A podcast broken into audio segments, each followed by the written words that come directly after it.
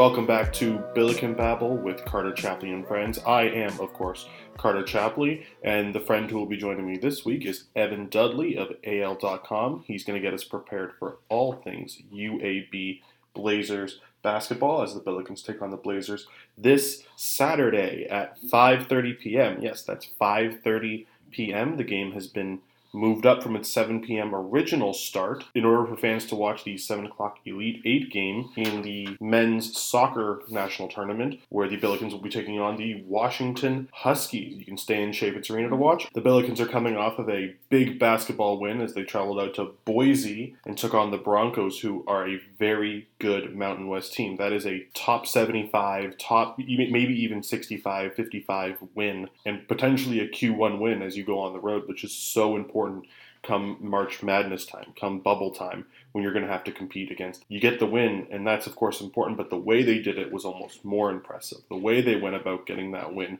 in fighting back, going down 11, which is not ideal, I'm not advocating for that, but getting down 11 and then coming back and winning that game and showing very little fear in doing so. In the Memphis game, the biggest issue we had was that they looked shell shocked after they went down. They got punched in the face and were never able to get back up again.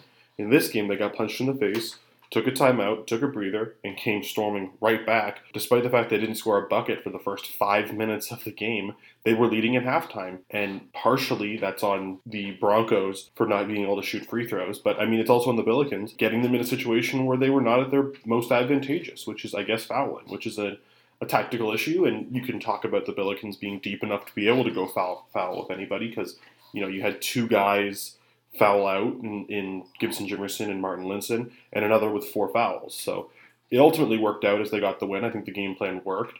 And they got out of Boise and now they're headed back home for another huge mid major contest this weekend. So, in order to prepare us for that mid major contest, again, we have Evan Dudley. Let's get to Evan right now.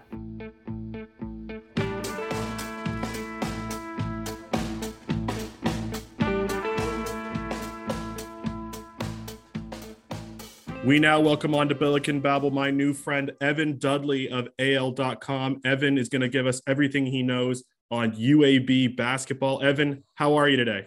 I'm doing well. Now, Evan, you got I know you got a ton of stuff to cover down there. So, Evan, tell us what you do for AL.com and uh, uh, well, how we can like find you. I primarily uh, cover UAB, uh, UAB sports, uh, football and basketball. As you mentioned uh, this afternoon, I got to head back up to Birmingham, actually to UAB's uh, new stadium, Protective Stadium. They're hosting the, uh, the Alabama state title games this week, so uh, I got to do the one A game this afternoon uh, to help out with the crews. Got a little extra work besides UAB, but I primarily focus on UAB. That's awesome, and we can find your work at al.com. That's Evan Dudley again. Evan, tell us about the Blazers. They're an interesting team, a lot of transfers. What's the story on the Blazers? Uh, well coming off of last year, uh, they got a real core unit. Uh, much like whenever Andy Kennedy was uh, hired, there was a mass exodus of players uh, after last season. Uh, so he went to the transfer portal, you know, found guys that you know were willing to work the way that he wanted to work. Uh, some some guys who could shoot a little bit better. Uh, you know, that was one of the things from last year. They had the, they were really grinding the offense. Great defensive team, but they had to grind it out on offense. This year, uh, a little bit of that in some of the games, but that's just kind of working out with so many transfers they have in.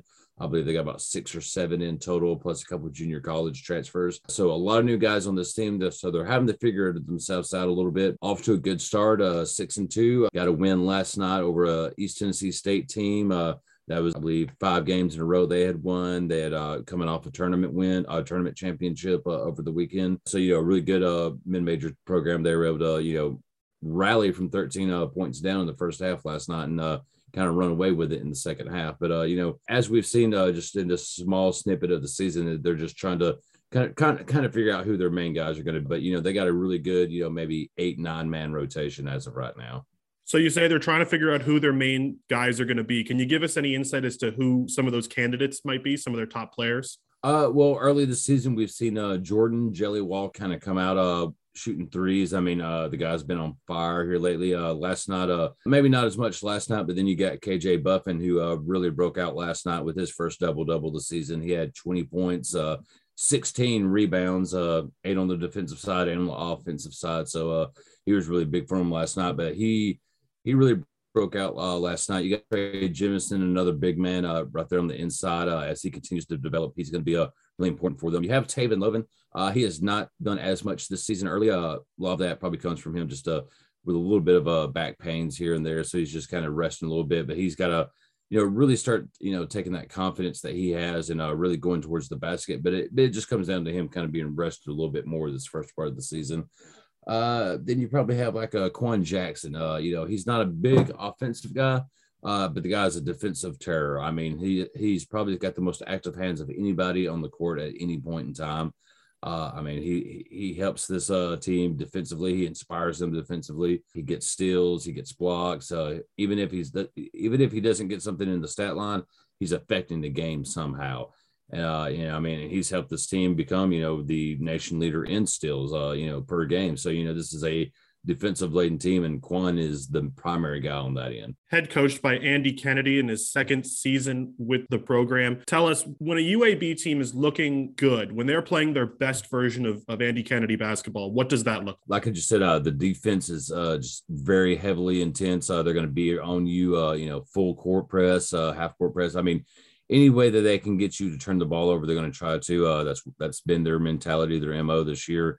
Uh, offensively, it's when they're coming off the defensive end, uh, you know, in transition, uh, you know, they're able to get out, uh, create offense off those turnovers. But, you know, but if they're playing in a full court set, you know, you're going to be looking at a kind of Jelly Walker, kind of, you know, really setting the tone at that point, kind of seeing what he can create at first. And then after that, they're just going to be kicking out to, you know, every guy that they can because they've got a lot of guys with a lot of experience that know how to, you know, get the ball in the basket. So, it just comes down on the offensive end, you know, whether they get into a flow or whether it's just, you know, really becomes more as a improvisation at a, you know, at any point in time. Would you say that perhaps that might be their greatest weakness is not having a, an offensive structure that works consistently? Uh, yes, at, the, at this point, I'd say that's their weakness. Uh, you look at last night; they went, they had a couple bad uh, scoring droughts, not as much as they were last season. Uh, but I think uh, you know, as, as we go on, as more games get under their belt, they're going to kind of find themselves uh, who they are uh, better offensively. Uh, defensively, I don't think they're going to have a problem. They know who they are right there. Uh, they know they can create offense off defense. So it just really comes down as the season progresses. You know, you know whether they become more of a schematic team or they just learn the flow of one another a little bit better. Because this is, is a team, you know, where there's about you know five guys in the rotation that are new. So uh, you know, a lot a lot of it's uh, you know on that early this point of the season with Evan Dudley of AL.com. Evan, there's a lot of hype around this team. I think they've been getting ranked pretty highly in mid major rankings, and they're probably one of the more high profile Conference USA teams does this team expect itself to be the Conference USA champion and, and make the NCAA tournament, or is that too early to say? I think they expect it themselves. I think that's their goal this year. As far as a fan base, I think uh, they might be a little bit hesitant. Just, you know, that Conference USA is a one bid league, so you have to go in and win the tournament. But then again, we've seen crazier things happen. Uh, UAB had a has a good schedule. Their two losses as of right now is their first road game of the season at South Carolina. They erased a uh, double digit deficit, uh, lost by three. You know, know, pulled within one within the last couple minutes. San Francisco, they uh, had a chance to win at the end uh, last week. Las Vegas Invitational, San Francisco still undefeated. Uh, they're going to have a tough schedule. Obviously, they're in a conference with Gonzaga and BYU, so they're going to have themselves their hands full uh, later on the season when they get in the conference play. But that's a good, uh, you know, not those two aren't bad losses as of right now. And they got West Virginia coming up at home, obviously St. Louis this week, and so you know they got a good non-conference schedule. But I think it still comes down to them uh, kind of winning that conference, and I think they can, and I think they expect to be. The only really, uh, probably the only real roadblock in their way, uh, besides maybe North Texas. Of course, North Texas lost a lot of guys uh, from last season, but it's going to be Louisiana Tech and Junior Lofton. Uh, I mean, that kid is just amazing to watch, amazing to see. And uh, he's going to be the main roadblock in UAB's way this season. That has been Evan Dudley of AL.com. Evan, thank you so much for joining us today on Billiken Babble. You're welcome. I appreciate you. Appreciate you having me.